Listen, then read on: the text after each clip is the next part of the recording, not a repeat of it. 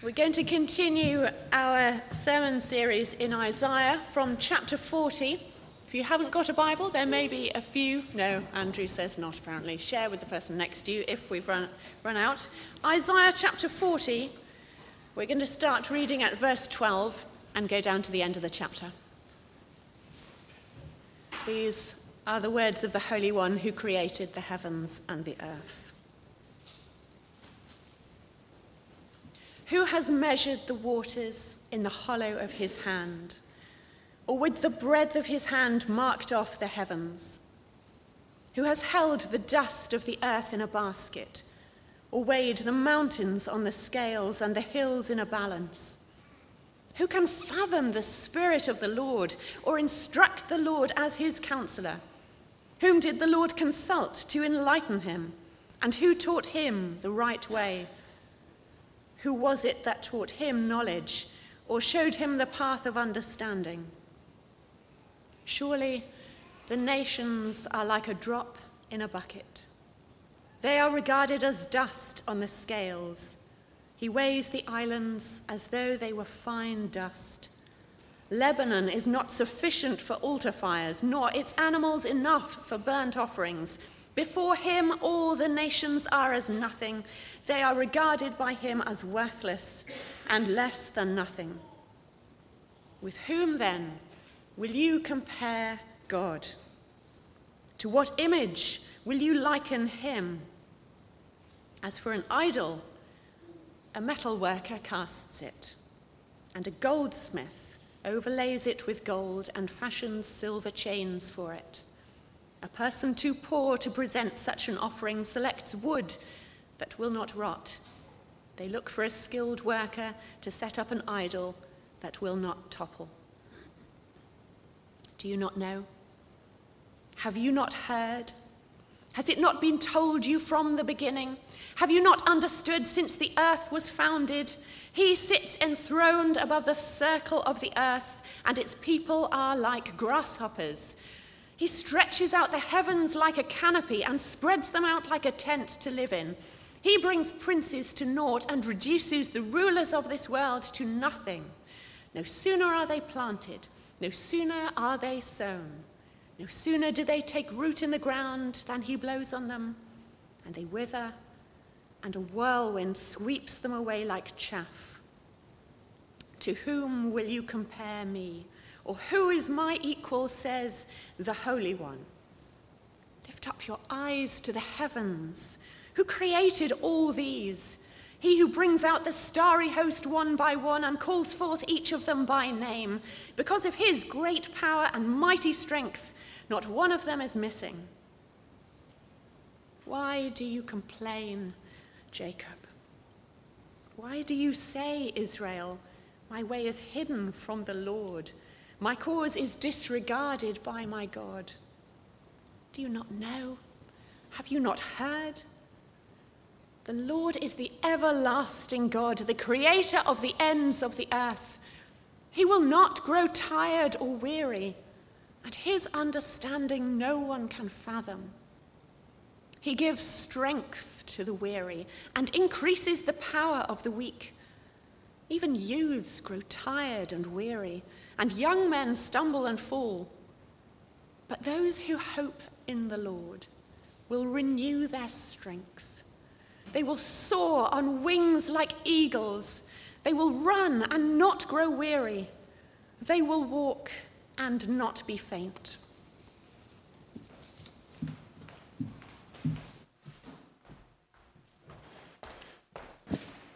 Amazing. Thank you so much, Laura, for reading. Um, These are big words. Uh, there's a sense in which we are standing on holy ground this morning as we contemplate the very being of God. There is a weight of glory, and my prayer is that we would feel that weight this morning. Let me pray. Heavenly Father, you are the awesome, almighty, wonderful Lord of all. And this morning we are not just gathered in a school hall we are gathered before your throne. There is a weight of glory that we are contemplating this morning. And we pray that we would not be crushed by that weight, but we would apprehend something of it and be raised up and encouraged and built up. May your Spirit help us this morning, we pray. In Jesus' name, amen.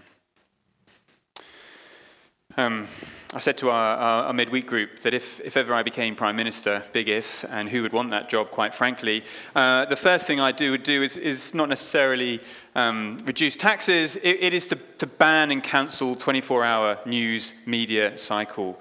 Um, I, I, this is just a personal experience. I, I feel the constant news stream uh, impacting me. And then you've got your social media feed. So if you're not watching BBC News or whatever it is 24 hours a day, well, you shouldn't be. You should be working or something, doing something useful. But, but then you've got your social media feeds, which are then contributing more to that sense of so much going on and lots of it so negative.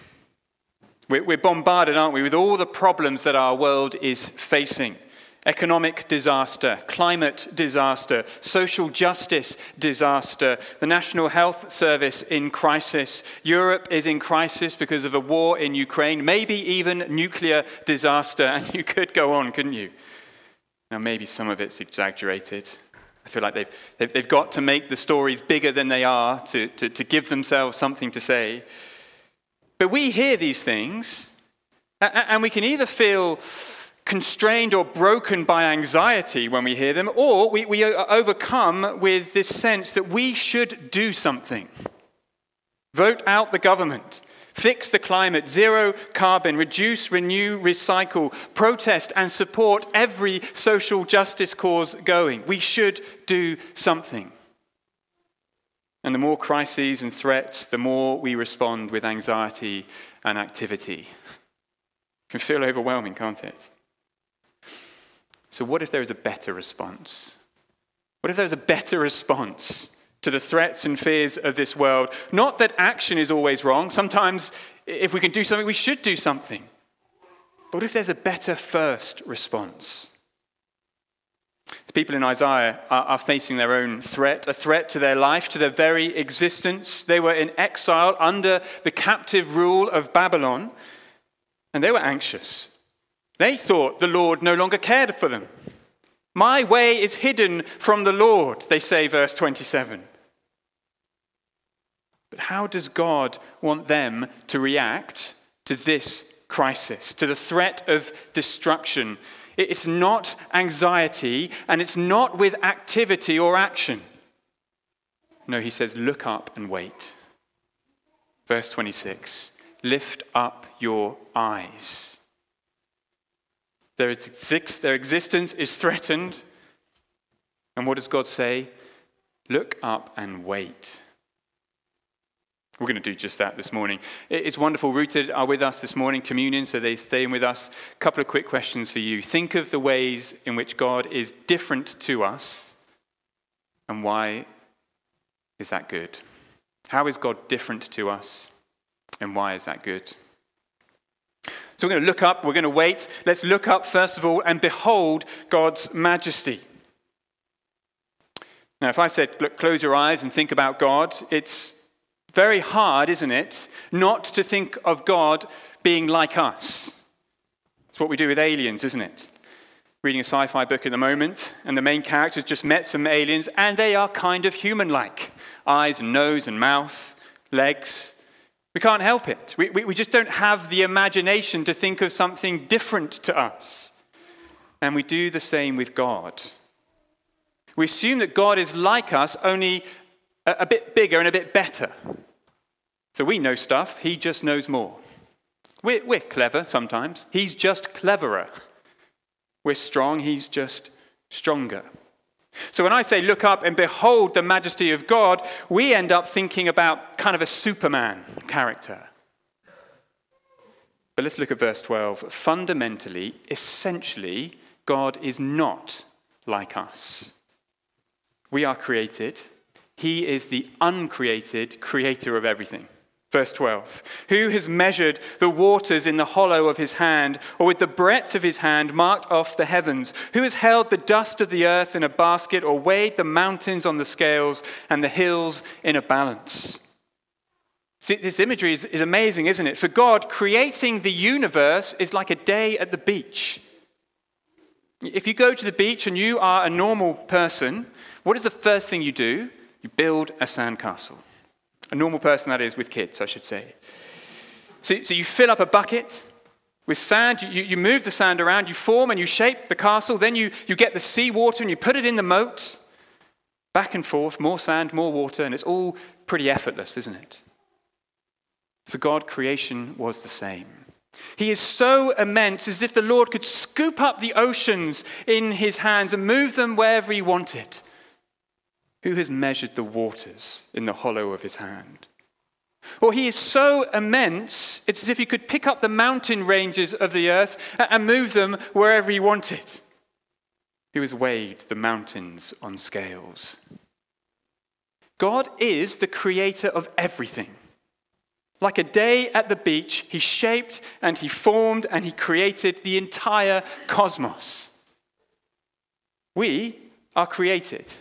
We have a beginning. We have bodies that limit us to a certain time and a certain place, but God is not like that. He is the uncreated creator of everything. He has no beginning. He doesn't have a body. He's not contained to any moment or any place. He is always and everywhere. He's not basically like us, just bigger and better. He is fundamentally different to us. It's like the difference between Harry Potter and J.K. Rowling. Harry is a character in a book, his life is contained to that world.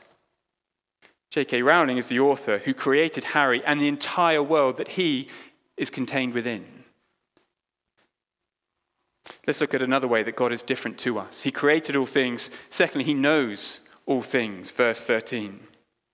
Who can fathom the Spirit of the Lord or instruct the Lord as his counselor? Whom did the Lord consult to enlighten him? And who taught him the right way? Who was it that taught him knowledge or showed him the path of understanding? You see, the Lord knows everything.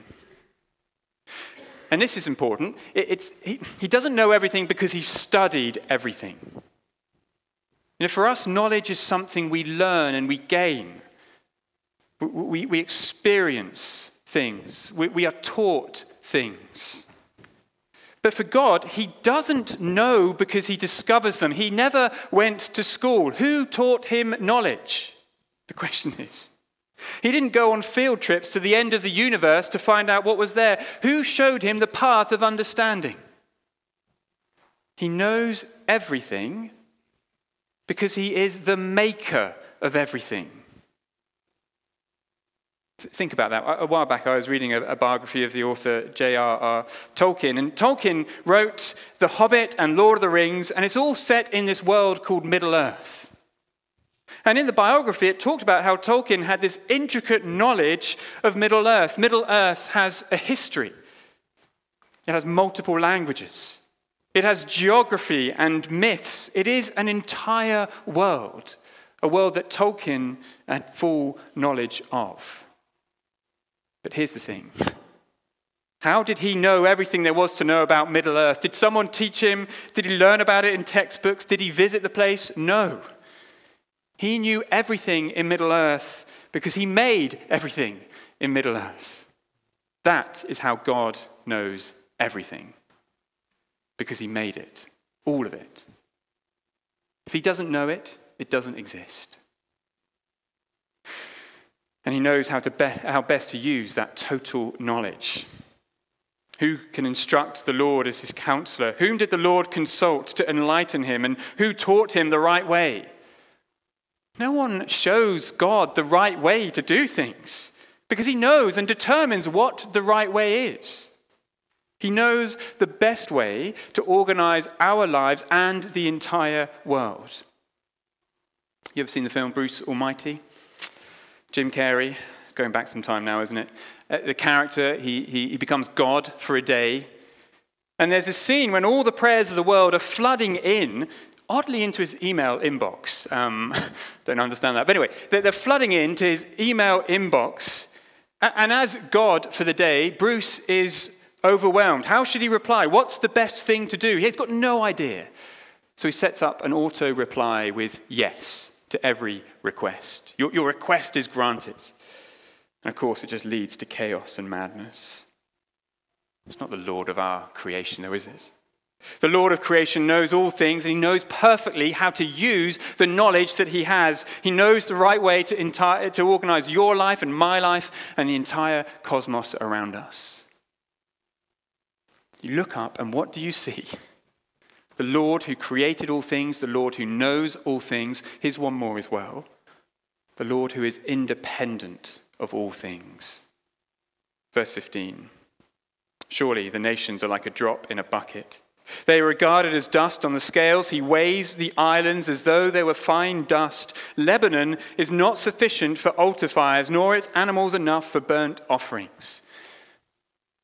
The, the, the, nations, you see, for Israel, that, that would have been the thing that they would have most feared in terms of their existence and their life. It seemed that the nations around them had most influence over their lives, whether they lived or died.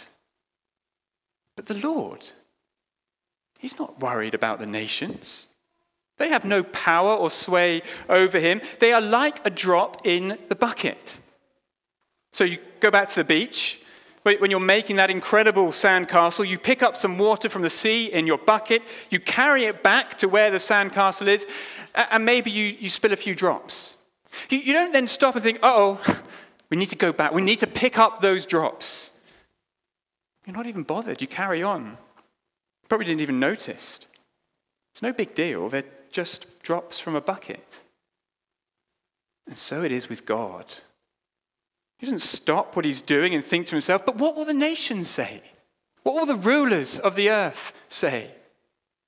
No, he's not dependent upon them. They are just drops from a bucket. And that means he's free free to be God. Not constantly changing his mind or his plans to please other powers or other voices, free to be perfect and good and to do justice, because he is entirely independent of everything in this creation.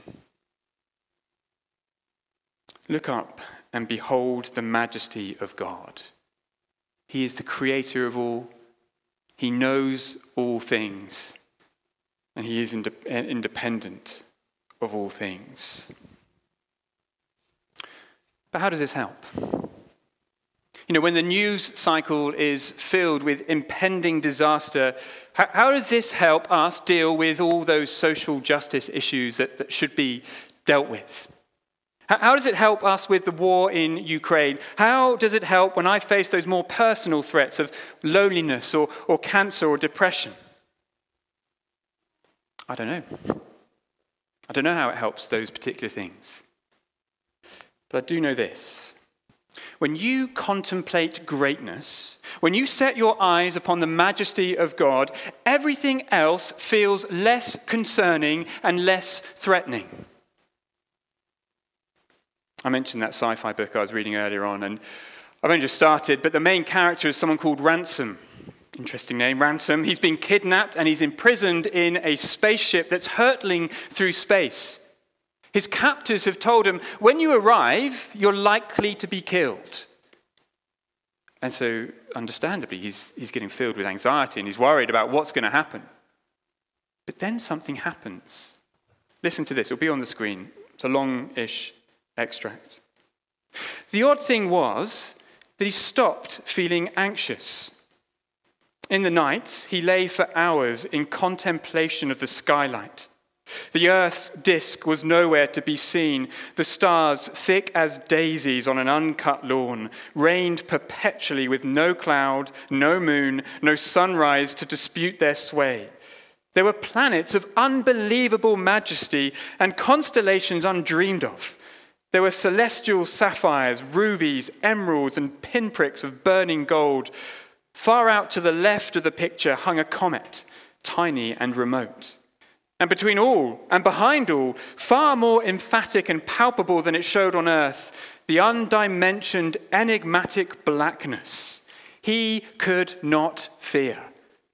The view was too high, too solemn for any emotion save a severe delight. Look up, says the Lord, and behold my majesty. And what value is it? What practical difference does it make to our cancer or our depression or our struggles? How does it help when social media is screaming at us climate disaster, social justice disaster, economic disaster? Practically, I don't know what difference it's going to make. Perhaps there is no practical value. But when you contemplate the majesty of God like this, the creator of all, the knower of all, maybe you will have the same experience as Ransom. Maybe you'll realize it is impossible to be afraid. Maybe those things that seem so big and so threatening and so defining and so controlling, maybe they will seem slightly less threatening and defining and controlling. Maybe instead, you will be filled with severe delight instead of constant anxiety and constant activity. Look up, behold God's majesty. We want to stop there, don't we? But the Lord has given us so much. So we're going to carry on. Look up and behold God's authority. Have a look at verse 22. He sits enthroned above the circle of the earth, and its people are like grasshoppers. Where is our God? He is enthroned above the circle of the earth, and he has complete authority over the earth. Verse 23 He brings princes to naught and reduces the rulers of this world to nothing. He blows on them and they wither. The powers of earth come and go according to God's authority. And so do the powers of the heavens. Verse 26 Lift up your eyes on high and see, and he's talking about the stars and the cosmos. Who created these? Who brings out the starry host one by one and calls forth each of them by name? A few Christmases back, uh, we got Lara a little telescope. Uh, used to sit on her windowsill, uh, and it was an incredible thing. You know, you could look through it and you could actually see the moon. And like clockwork, there it was depending on clouds, but there it was, night after night. Do you know, on a clear night, if you look up to the sky with just your eyes, you can see perhaps 5,000 stars. That's mind blowing, isn't it? But astronomers reckon there are about 300 billion stars in our galaxy alone, and that might be another 100 billion galaxies beyond ours, each with 300 billion stars. I don't know if those numbers are right. But every night, like clockwork, God brings out their host by number, calling them all by name. How does he do it? End of verse 26.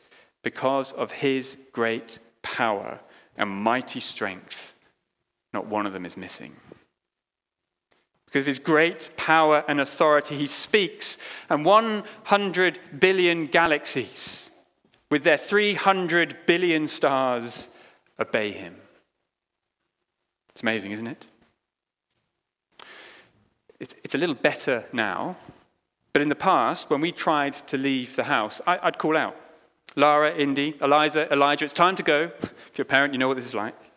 And what happened? To be fair, actually, Lara would, would come. The wee man, Elijah, would start dancing off somewhere else into the house. Indy would be lost in some imaginary game, and Eliza would come, but, but not until she'd picked up 1,000 dolls to take with her. I can't even command four small people. but God speaks, and 100 billion galaxies with 300 billion stars each obey his voice. Our God has authority over all things. Look up and see his power. And do you know what that means, don't you? You know, whatever power you are tempted to fear, whatever circumstance, whatever threat entraps your heart, put it alongside your God. And behold his majesty and behold his authority and see how small those things are. I know they feel big to us. Perhaps that's because we don't look up enough. What is it that you feel most threatened by? Cancer, climate change, depression, loneliness, war, poverty? Place it alongside God and know that one day He will blow and all of those things will wither to nothing. Look up and behold your God. He created all things. He knows all things. He is independent of all things. He has power over all things. Maybe, maybe you doubt this. Maybe you think that these are just words on a page. Anyone can say anything. But for us, our God did not stay as words on a page. Like an author writing themselves into the story, the Lord wrote himself into our story, into the pages of human history as the person Jesus Christ. And in Jesus, we see this God, the uncreated creator, entering into his world, and you can tell when you look at his life. Jesus, who controlled the seas as if they were just waters in a bucket Jesus, who formed the dust or the atoms of the earth into bread and fish so that he could feed 5,000. Jesus, who knew what people were thinking even before they spoke. Jesus, who with a word made spiritual powers squirm and retreat, and who with a word made the earthly powers fall on their knee before him. If you doubt that the Lord of creation is real, then look at Jesus and you see the Lord in creation. So look up. Behold the majesty of our God, who created all things and knows all things and is independent of all things, who has power and authority over all things. And what do you say after that? What do you do after that when you've looked up and you've contemplated your God? Well, our final point look up and wait for God. Have a look again at verse 27. Why do you complain, Jacob? Why do you say, Israel, my way is hidden from the Lord, my cause is disregarded by my God? Do you see where this question is coming from? After 26 verses outlining the nature and character of God, God thinks, I've done enough, actually. Enough to show you why you no longer need to doubt me. Given who I am, given what I am like, why do you complain, Jacob? Why do you say God doesn't care? But here's the interesting thing how is it that God deals with those doubts? He doesn't berate them. And nor does he give them explanations about why things are the way that they are. Instead, he just says to them again, Look at me. You can trust me. Verse 28 Do you not know? Have you not heard? The Lord is the everlasting God, the creator of the ends of the earth. He will not grow tired or weary. Look at me. Look at who I am. Look at what I've just told you. You can trust me to end your exile and to bring you home. When we face threats and fears and uncertainties, God is unlikely to give us explanations why and how. Instead, he will say, Look at who I am. Behold my majesty and my authority. I will not grow tired and weary.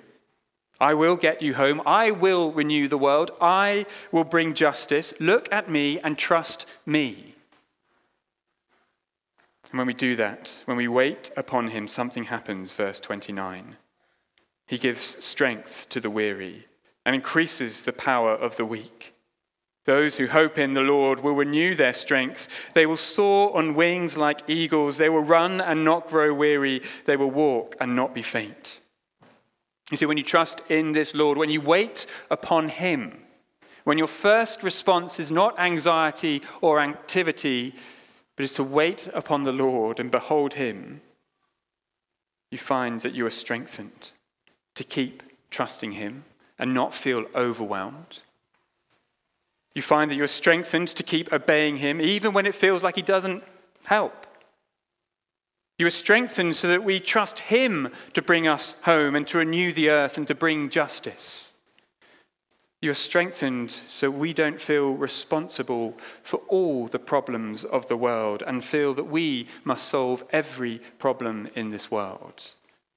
We are like grasshoppers. He is enthroned above the earth. But just as we close, it seems a slightly disappointing note to end on, doesn't it? Those last three lines. Kind of feel like they're the wrong way around, don't they? You think it should go from walking to running to soaring. God strengthens us so that we can soar through life. But here's what's so brilliantly realistic about Isaiah. You see, what is the proof that God has strengthened his people? What is the proof that he is strengthening you in your life as you trust him? Well, sometimes it will feel like you're soaring through life. Nothing gets you down, nothing causes you to doubt. But what's it going to feel like for most of us most of the time? Walking without fainting, getting through one day at a time. That is the strength of God. Choosing godliness in the classroom or at university or in the office, and then getting up and doing the whole thing all over again. That's what it's like to trust in God. Fulfilling the responsibilities the Lord has given you as a son or a daughter or a husband or wife or a church member or a mother or a father or an employer or employee and getting up and doing the whole thing all over again. That is the strength that the Lord gives us. So, when faced with all the turmoil and crises, when you hear about all the causes that need our support, before you respond with anxiety or activity, do something else first. Look up and wait upon your God. I know I keep saying this, but it's why our Sundays are so important. Because on a Sunday we gather, and together we look up and we behold the majesty and authority of God, and together we wait upon Him. We bring our prayers and our fears and our threats before Him, and we see the world how it really is in the hands of the glorious, powerful, good, loving, faithful Lord and God of all creation. Don't feel overwhelmed by anxiety. Don't feel compelled to action and activity in the face of every threat, at least not at first. Behold your God and wait for him. Let me pray.